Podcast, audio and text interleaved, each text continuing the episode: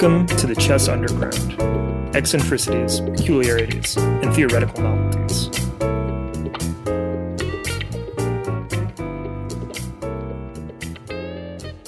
I'm here with uh, National Master William Aramil.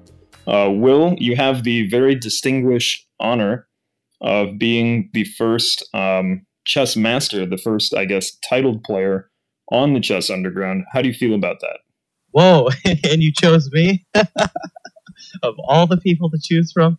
I well, I guess I'm honored. Um, but after all, I mean, my nickname is Will the Thrill Aramil. I, mean, I don't think that came about for no reason at all. Uh, but it's a, pleasure to be on, Pete, and uh, this brings back some good memories uh, from the U.S. Open last year, where you kind of impromptu asked me to join uh, a live chess stream for the U.S. Open. So I'm glad to be back. Uh, I'm more than happy to be Robin in this uh, partnership. this is the first time I've ever been referred to in any context as Batman. But uh, well, now I need I need to get you a shirt.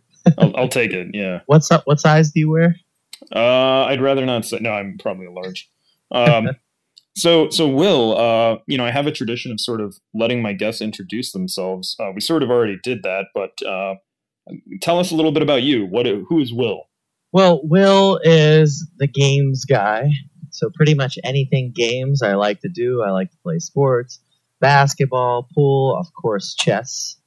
Um, yeah, just uh, I, I, enjoy games, cards, poker, uh, pretty much uh, the whole nine yards that you can think of. If it involves me competing in it, then I uh, I probably would like to do it. you know that's interesting of, because um, uh, I, I, was going to sort of begin by describing you as a jack of all trades. Um, Mas- master of one. master of one. Hey, very good. I like that. I forgot about that second half of that uh, that phrase. Um, but no, you know, you you really are. I mean, we've you know we've had many conversations, and um, as you as you just described, you like a lot of games. You're very competitive in a lot of games. Um, and one of them in particular, which you and I have also played together, is the game of pool. Um, and I, I, I, don't know. Uh, I'm not too familiar with the pool ranking system. Um, I don't know if it's similar to chess or not similar to chess, but I know you're pretty good. And from what I understand, you recently faced off in pool against a former world champion. Is that right?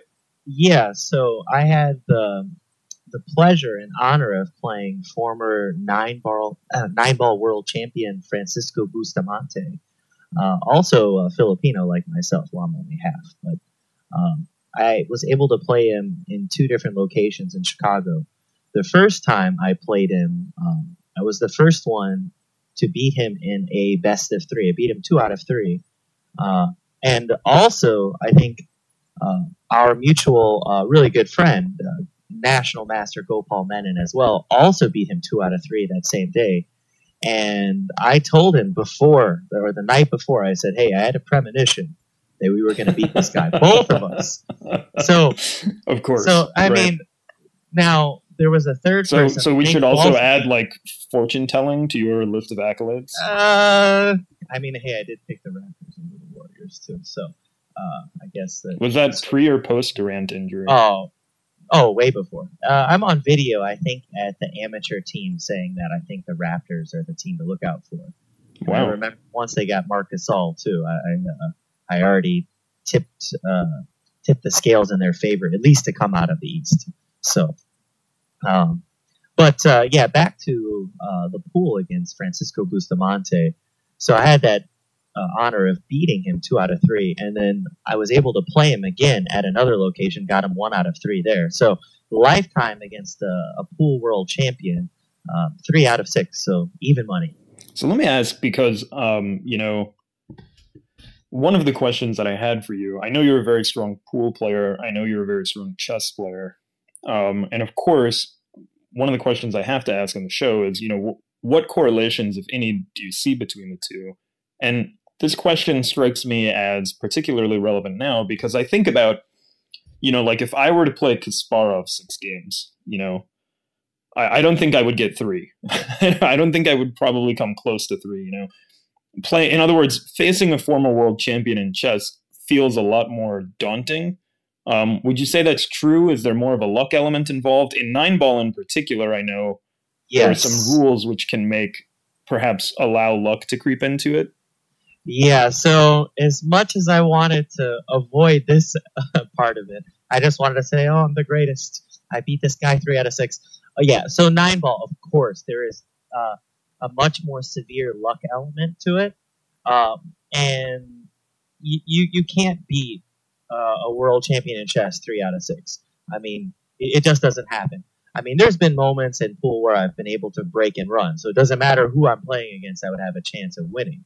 So there's that that fact to it. Um, so to clarify some of the terminology for listeners who may not be as familiar with pool, um, first of all, nine ball. Uh, if I'm saying this correctly, you have to sink the balls in order, right, one through nine. Yeah, so you have to go one through nine, but the crazy element of the game is this: just the person who sinks the nine ball or makes the nine ball wins the game. So I could sit there and make one through eight, or the world champion make one through eight, miss the nine ball, I make the nine ball, and say, "Ha, look at you! Thanks for making all those balls for me, and now I'll make the nine ball."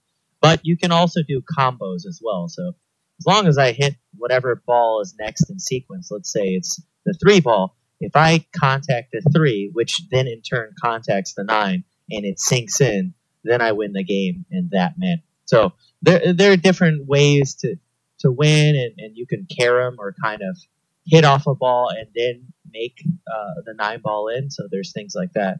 Um, but but ultimately, I mean, that's why they play longer races in pool uh, sometimes in the double digits, high double digits. And a race is just, I assume, uh, a series of games, correct? Like like you played yes. a race of three, for example.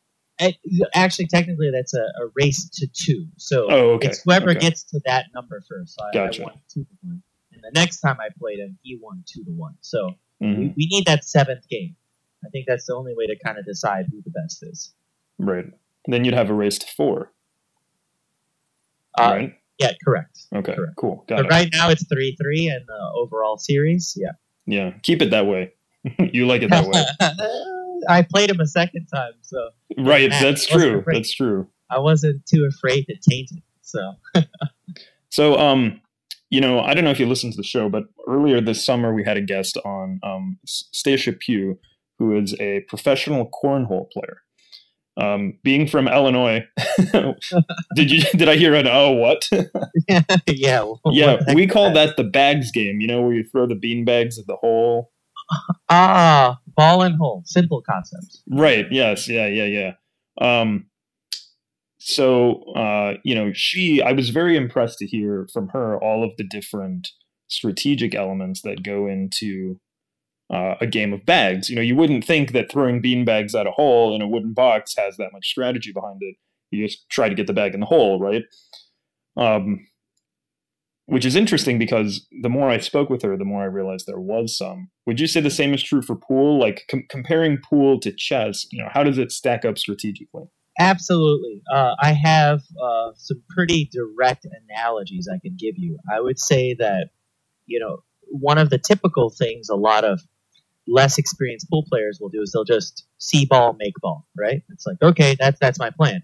And that's analogous to a chess player who just wants to take pieces and just make simple attacking moves. Okay. So that's kind of the, the parallel between I see a um, capture, I make a capture.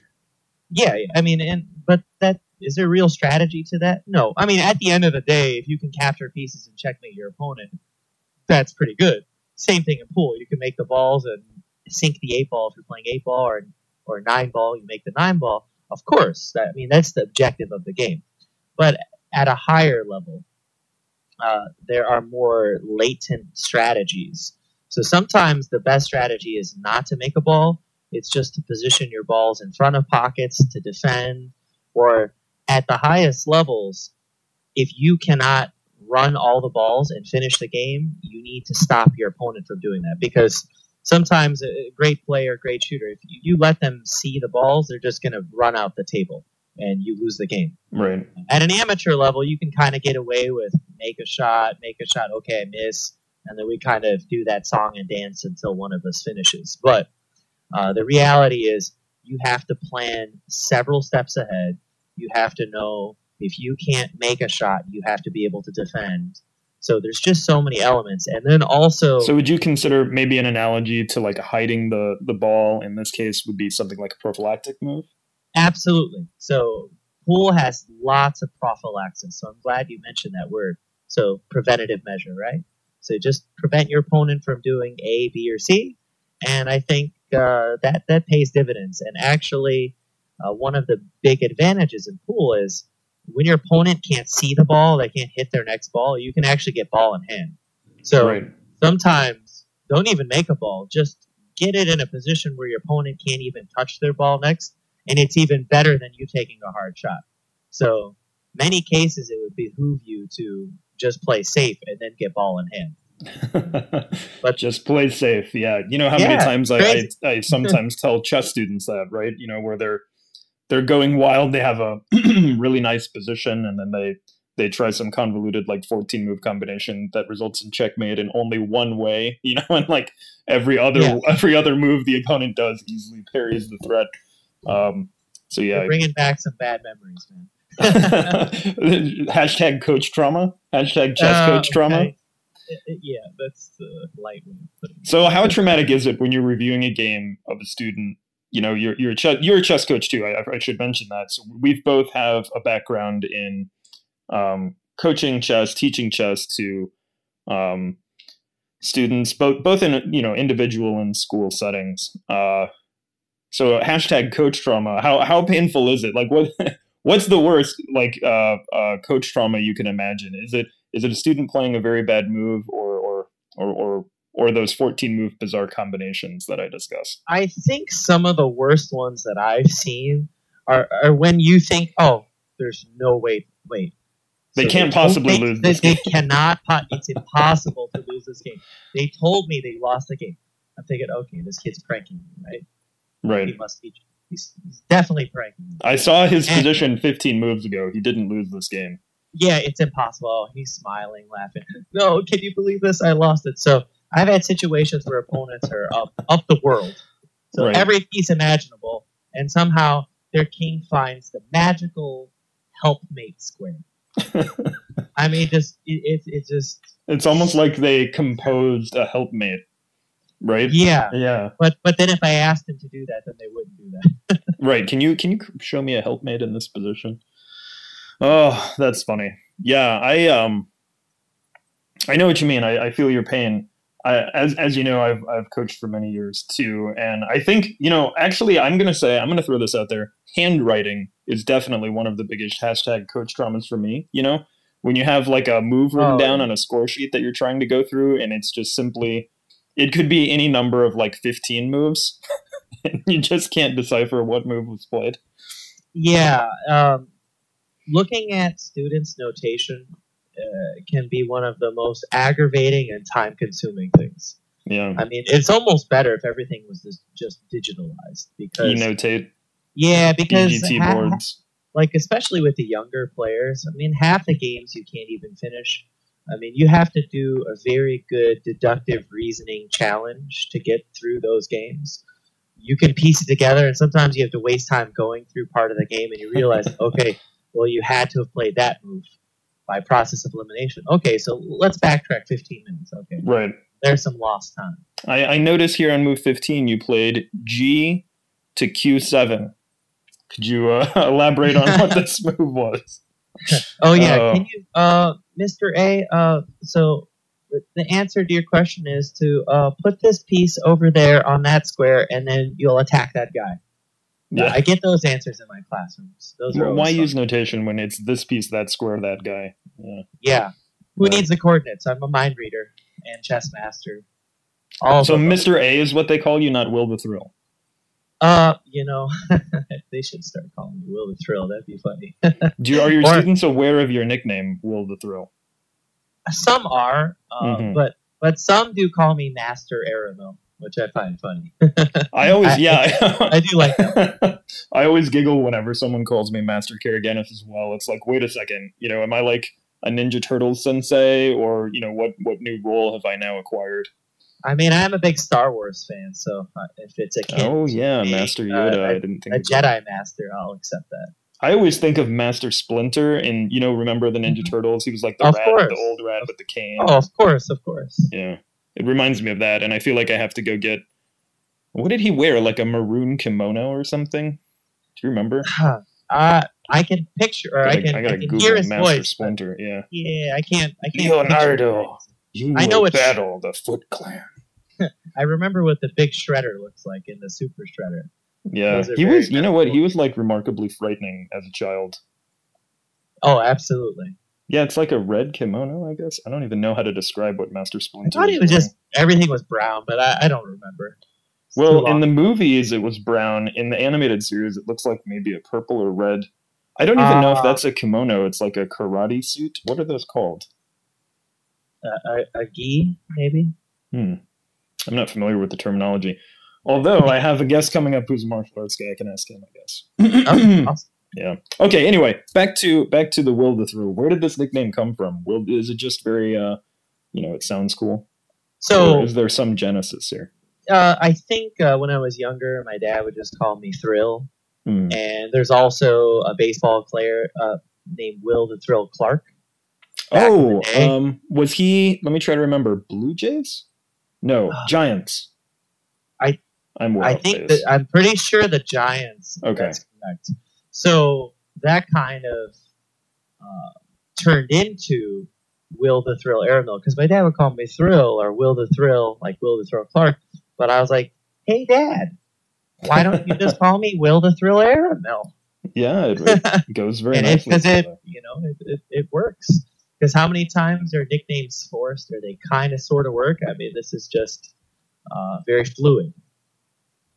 It so- was Giants. I'm looking at now. William. Nuschler Clark. Huh. Mhm. Okay. Yeah. So, So that's the first memory that I had of it uh, that I can associate with that. And I think that's probably why, I mean, at least subconsciously, why he would use that. I'm sure he heard it in sports. And it was around that time, too. I think like early 90s.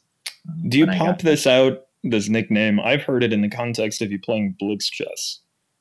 Do you pop it out in Blitz games mainly? Uh, usually it's just others that call me that. Um, right.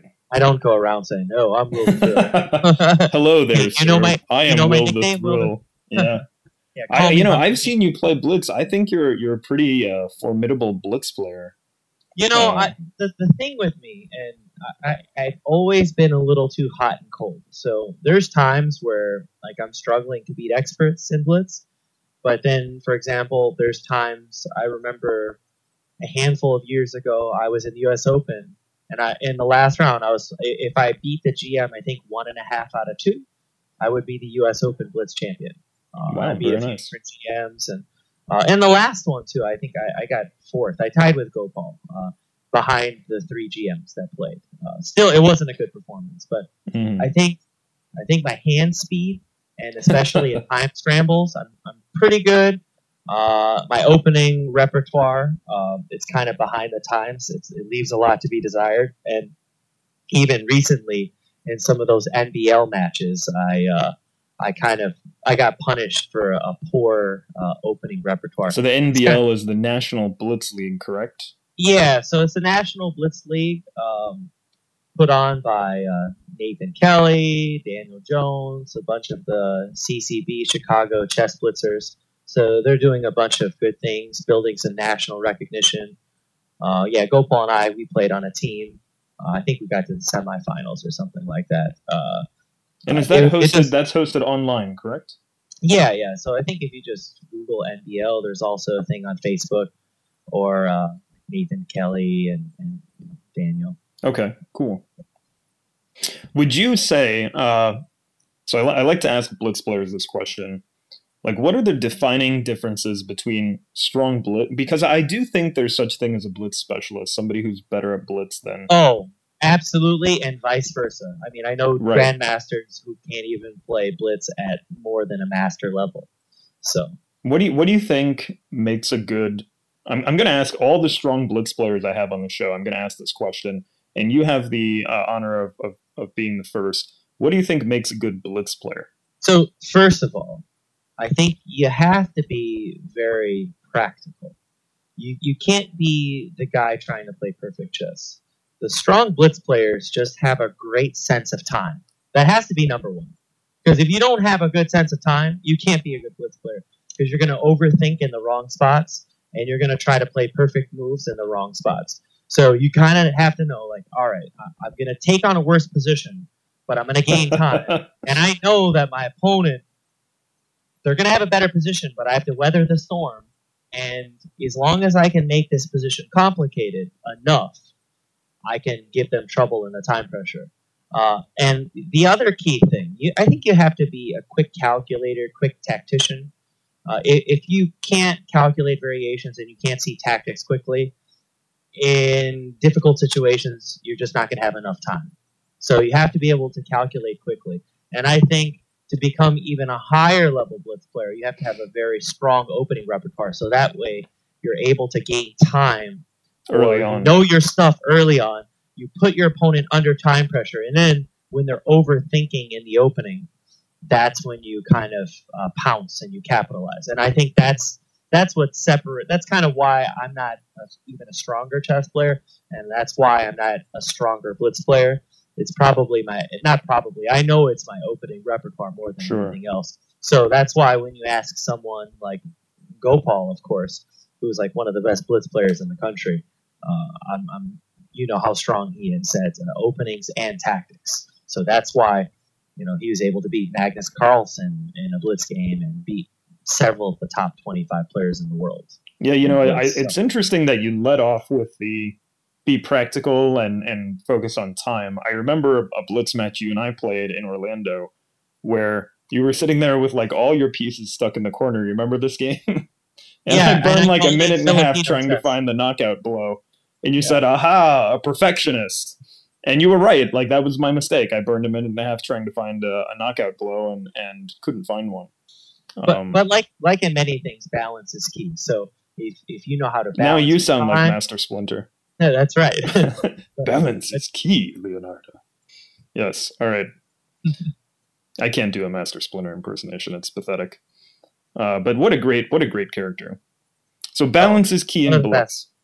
Yeah, I mean, ultimately, if you know how to gauge your time, you're a good tactician, and you kind of know when to spend 30 seconds at a critical moment, or even a minute sometimes. But you know when you find that move, it's game, game over or lights out. Then it makes sense. So yeah, you know, I was watching recently. I don't know. Did you catch any of the the blitz action in St. Louis with Kasparov playing with all the top guys? Yeah, some of it. Uh, and he still has some of the best chess knowledge. He's got it. It was it was really interesting yeah. to see though.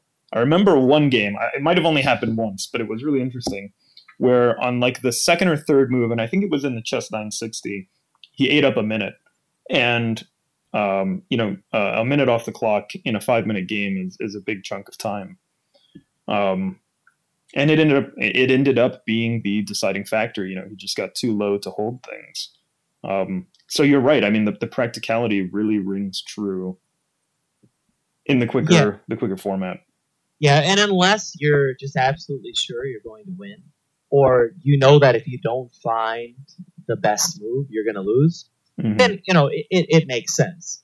Right. But if there are more ways to skin the cat, or there are several roads or paths to victory, then take the practical one and the one that requires the least amount of thinking, the least amount of complications, and you know that that'll pay dividends in the long run. That that's kind of like the the higher EV strategy.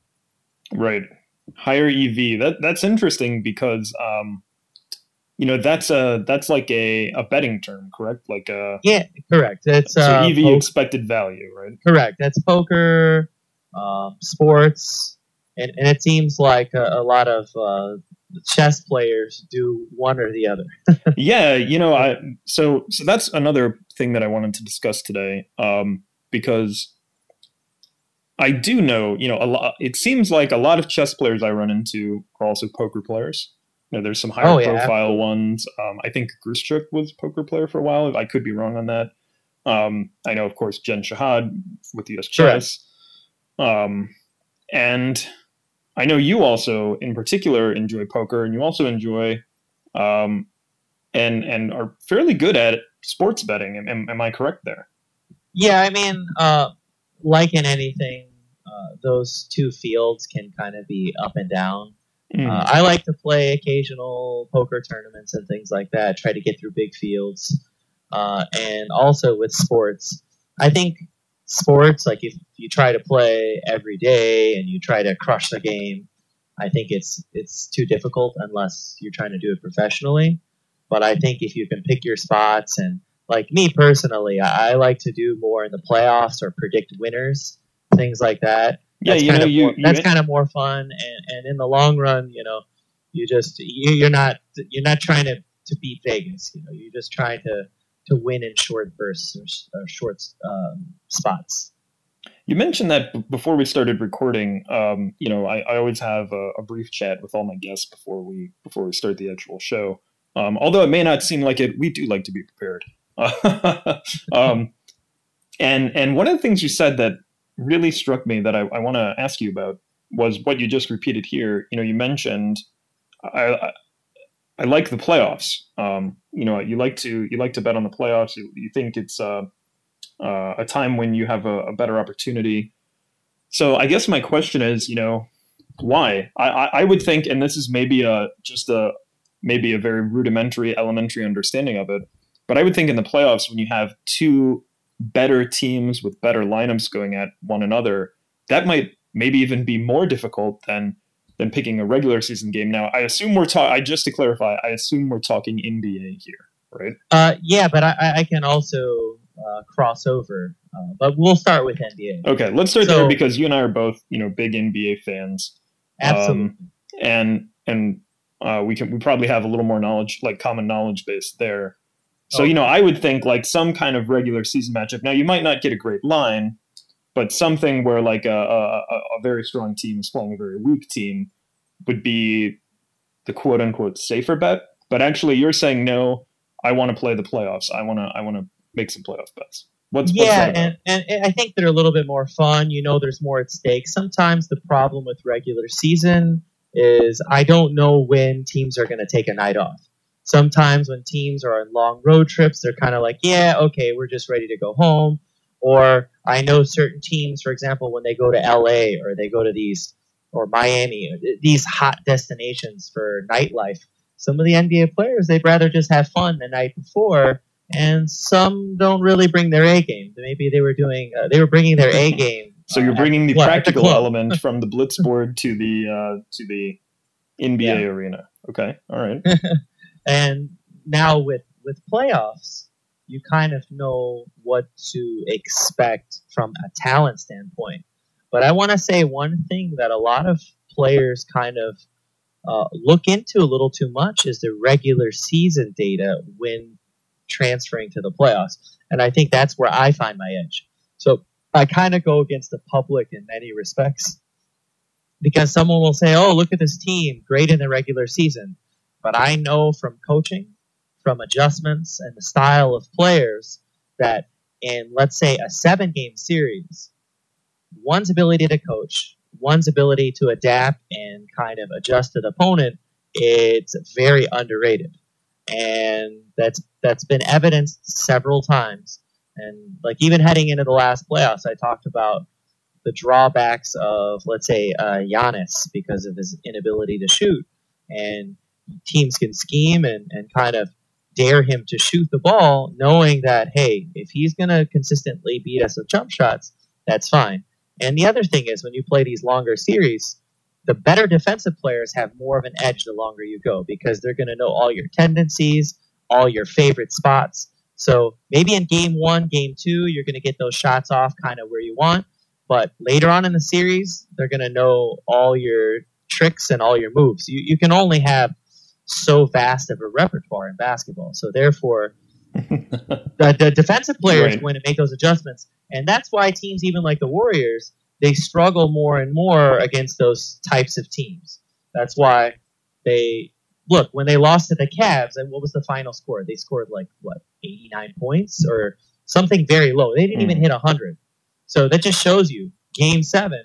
How come the Warriors, this great offensive team, struggled?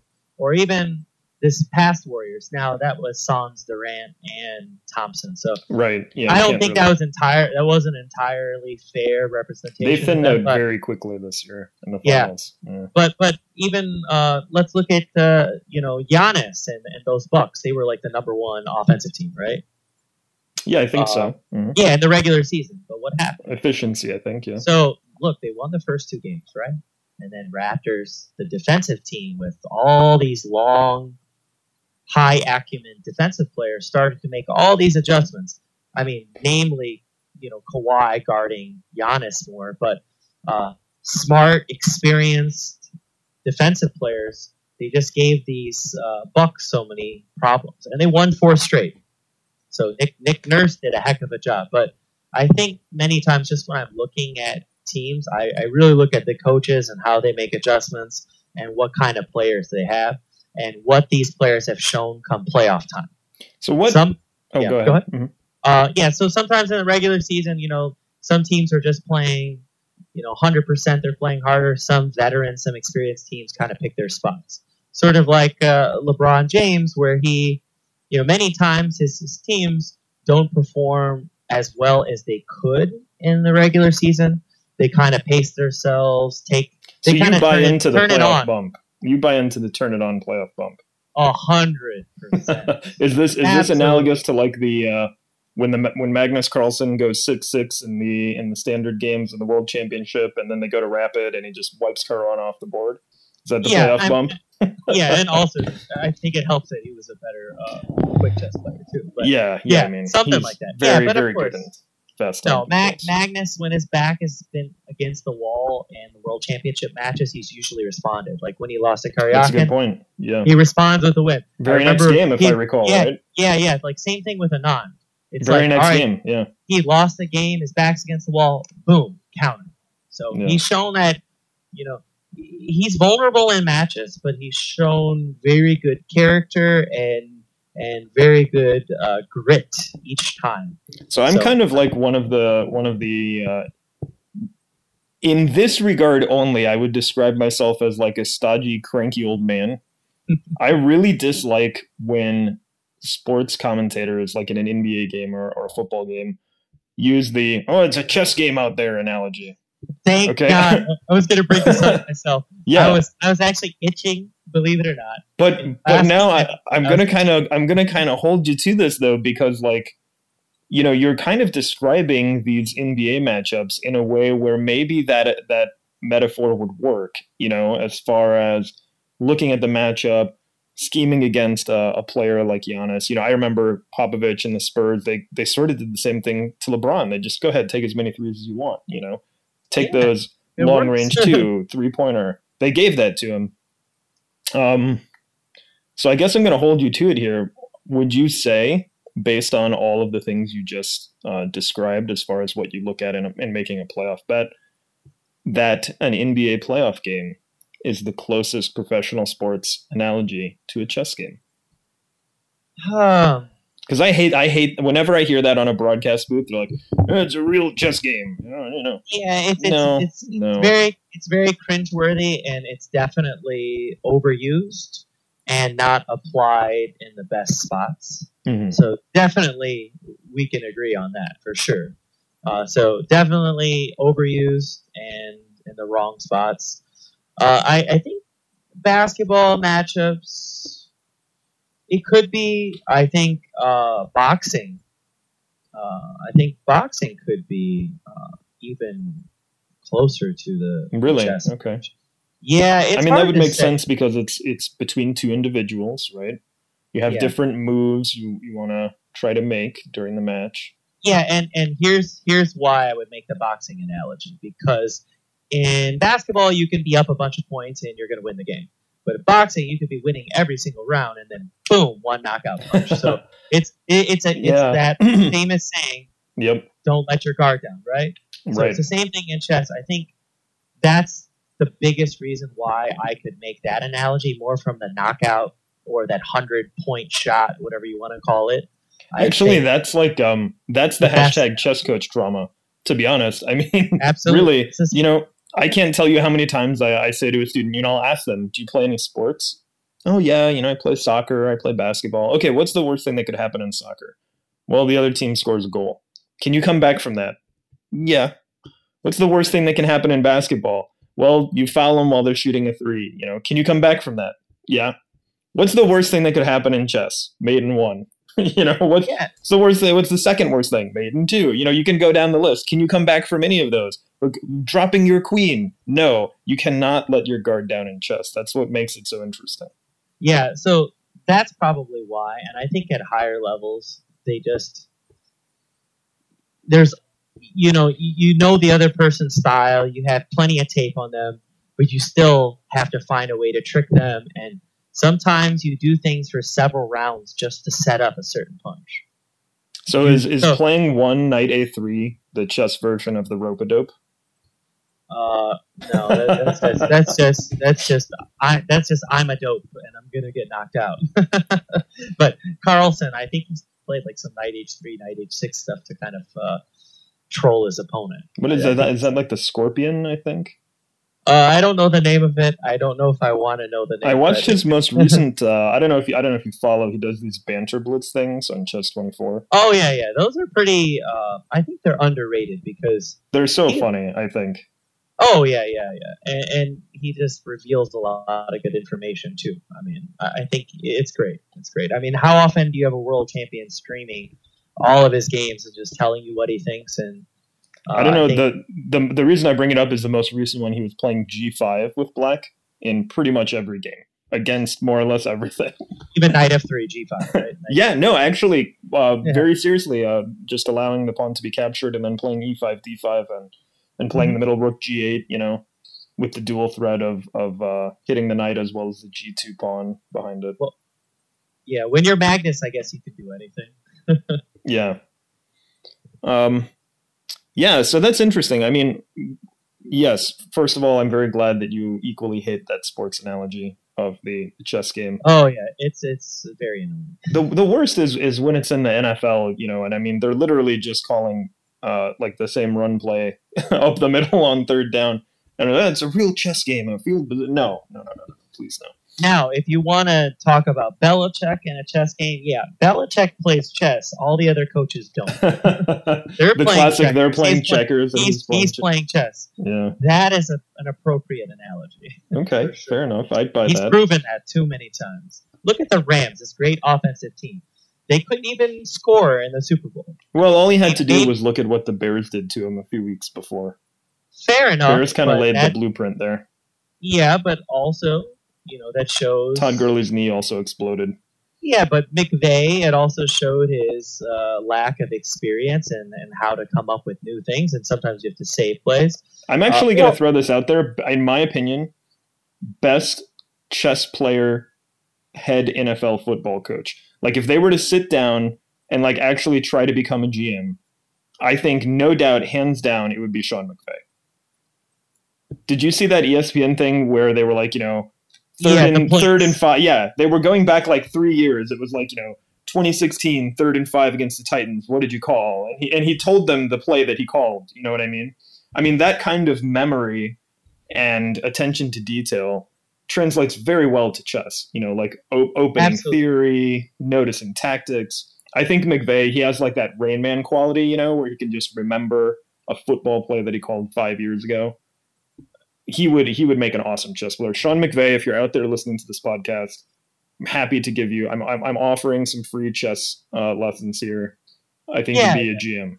Yeah, you know, all we need are a few uh, tickets to some games. That's all we need. Wink, wink. Yeah, wink, wink. Uh, you know, under the table. If you want to throw us a few tickets here and there, no problem. But we just want to see how good of a chess player you could be. I, I do want one disclaimer though. So maybe this is why he lost in that Super Bowl, or the Rams lost. Is it perhaps that Belichick had two weeks to do a little Spygate and know all their plays? Because it certainly seemed like Belichick knew every single freaking play that Yeah, those Rams were running. It's like wow, everyone is blanketed every play. It was nuts. I'm sure Gurley being uh, like on the mend didn't help, but come on. I mean, it just seemed like they were shadows. So I'm just throwing that out there. Just so, so in other words, really maybe they should be looking in the sky for a drone with a Patriots logo. Is what you're saying? I mean, look, uh, once you've once you've cheated or once you've uh, breaking the, uh, broken the rules, then uh, who's to say you wouldn't do it again? and just in a sneakier way, right? So that's always been the, the caveat with uh, Belichick and the Patriots. Yeah, and as technology gets even smaller and more effective, you know, we have the same problem in chess, right? Um, the constant battle to maintain fair play in the face of ever evolving technology uh, is difficult. Yeah, that's why I'm not a big fan of uh, online chess either. Mm. At least not for any heavy stakes. I think right. you know you it's more for, for, a fun fun thing. Yeah, yeah, yeah, like the NBL. I think that's a that's a great thing. Uh, but uh, in terms of like something really uh, sanctioned and mm. high high prizes, I think you almost have to have a, a local center where there's a TD monitoring. Yeah, I think. Well, in fact, some of the some of the events where, you know, I remember there was a collegiate league that I used to play in where we had a TD. I mm-hmm. believe yeah, the U.S. amateur team events still have TDs on site during the event. So, um, yeah, but I'm with you. I'm with you. It's it's a challenge. Uh, Will, getting back to chess and and pulling it back, um, we're we're gonna we're gonna reel this back in because we've sort of gone way off the rails, which is great. I love talking about all topics. But um, this is a three-hour segment, right? Yeah, yeah, three hours, right? okay, uh, you got plenty of time. Don't worry. I, I, I, think the listeners now are, are beginning to get an appreciation of my jack of all trades comment at the beginning. I mean, you and I could talk sports for hours. We could talk pool for hours. We, we could go pretty much any direction. But I do want to talk a little chess with you because, after all, this is the chess underground. Um, I, I know I understand you are the founder, is that correct? And owner of Dynamic Chess, is that right? Yeah. Uh-huh. So this is it right here. Dynamic Chess. Uh, website's dynamicchessinc.com. Could you uh, just tell us a little bit? I, I know, so um, I'm a bad host here. I know you very well. So, of course, I know all your chess activities. You're heavily involved in the Chicago area with uh, coaching, playing, all that stuff. Could you maybe just give us an idea of, of what you've got on your plate right now? Um, what you're working on, how you're involved in the chess community, uh, any tournaments you have coming up, that sort of thing. Let let us know what where you're at. Uh, so heading into this year, uh, looking uh, at about 15 school programs. Wow. I do um, summer camps, winter camps, spring break camps, all that good stuff. And little private lessons here and there. I'm finding less and less time for that as I'm trying to grow the business, scale it, things like that. I'm also trying to get into uh, some more streaming uh, with uh, with uh, Odger. Oh, very uh, nice, Michael Odger, national. Yeah, Michael Odger, uh, Max Zinsky, Akash Maduri. So we're gonna probably do some stuff together. Great. Uh, I'll probably do some streaming for the NBL if they want me to, things like that. But yeah, I mean, it's just what I've been doing since uh, August of or September of 2010. At least I was incorporated through Dynamic Chess, and yeah, just trying to grow the program and uh, get more students on board. Uh, I coached OPRF, OPRF and uh, Whitney Young for uh, several years. Whitney Young was um, two-time state champion in no, past? no, no, no, uh, no. Well, I'm just talking in the past like three or four years, right? Didn't they win it mm-hmm. two out of the past four? Something like that. I don't remember. I know that when I coached with them, I mean, Paul Cash is the head coach, and he was mm. also the co-founder of Dynamic Chess. Um, okay. We won together in 2011, 2013, and then I know Gopal. Uh, he took over after me. There was like a year gap. He took over, and he won a few years and recently they became uh, national co-champions. I think like last year, if I'm not mistaken. I, I think, so, if I'm not mistaken, they won the K12 or something like that, or, or were co-champions in the K12. Yeah, they, they tied with I think uh, maybe Virginia, Thomas Jefferson. I, I right. don't don't quote me on that. I just it's from my memory. So yeah, Whitney Young has been one of the powerhouse schools in in Chicago, and I would say national chess for a while. Um, when when they travel, they do they tend to do very well. Yeah, I'd like to say that I was part of the first championship there, so I kind of helped uh, build oh, very this, nice. What build year was this, that? Uh, championship uh, um, consistency. Let's quote it at that. What year was that, if you don't mind me asking? Uh, that was 2011, and then again in 2013. cool. We probably should have won in 2012 too. So we would have been, I think, first team ever to three-peat. Mhm. And then the la- the last year that I was with the team in 2013, uh, there was um, it was so dominant that we could even give away boards one and eight every match, and we would have won every match. So it just shows you we didn't even need board one, board eight. no, that's the- particularly impressive because a lot of people don't know how the Illinois State Championship works. The board scores are weighted, and Correct. the first board is very heavily weighted. I, I don't recall offhand. I think it's 12 points for a win on board one. Is that right? Yeah, so I can break it down for you very quickly. Uh, it's out of 68 total points. Okay. Um, it goes board 1, 12, board 2, 11, board 3, 10, all the way down to 5 for board 8. Okay. If you just count the top three boards, 12 plus 11 plus 10, that's 33, and 68 wins the match. So it kind of still So 35 would win the match. Win win the match, right? no, thir- 34 and a half is what you Right. 34 so, and a half. Okay. Right. Yeah, so uh, basically, if you win the top three boards and draw anywhere else, you're going to get a minimum of two and a half for board eight, which is five, so you get half of that. Right. Um, but so sometimes teams are really top heavy, but their bottom five boards just know how to move the pieces and they still lose a match. So it Mhm. still puts an emphasis on overall strength and team. Right. So certain teams are super deep and very similar all the way down from top to bottom. But it has shown over time that you still need some studs on the top few boards yeah. to be very competitive at, for the championship. At least you can be one of the top teams without Right. that, but but to win the championship, I mean, uh, the last year's teams, I think, uh, um, so like a Matthew Stevens or George Lee. So Tw- we're these are 23, 2400 players. for those who yeah, like George. Lee, twenty five hundred. I know Stevens is uh, uh, the national uh, co-champion. Correct. So, yeah. And I think So, I mean, those are the types of players. yeah. But but look, those are the players whose teams won that the last few years that I can remember. So Right. makes a lot of sense. Yeah, I mean, so so that's impressive. You know, giving away board one and eight, it's not giving away two points from eight points. It's giving away seventeen from Correct. you know because board one is twelve. So that's quite an That's impressive ha- feat, yeah. That's half of the way to thirty four, which will Right. tie them. It's 34 and a half to win. So hmm. Well, Will, uh, this has been a pleasure. I, uh, I I feel like we we really could fill a three hour segment, no problem. We have so much to no talk about. problem. Um, I mean, all you gotta do is mention LeBron versus Jordan. yeah, so actually, that's going to be uh, maybe our next podcast. Is Will and I sit down and debate LeBron versus Jordan, um, and and I would love to have you back sometime because we have so much more to talk about.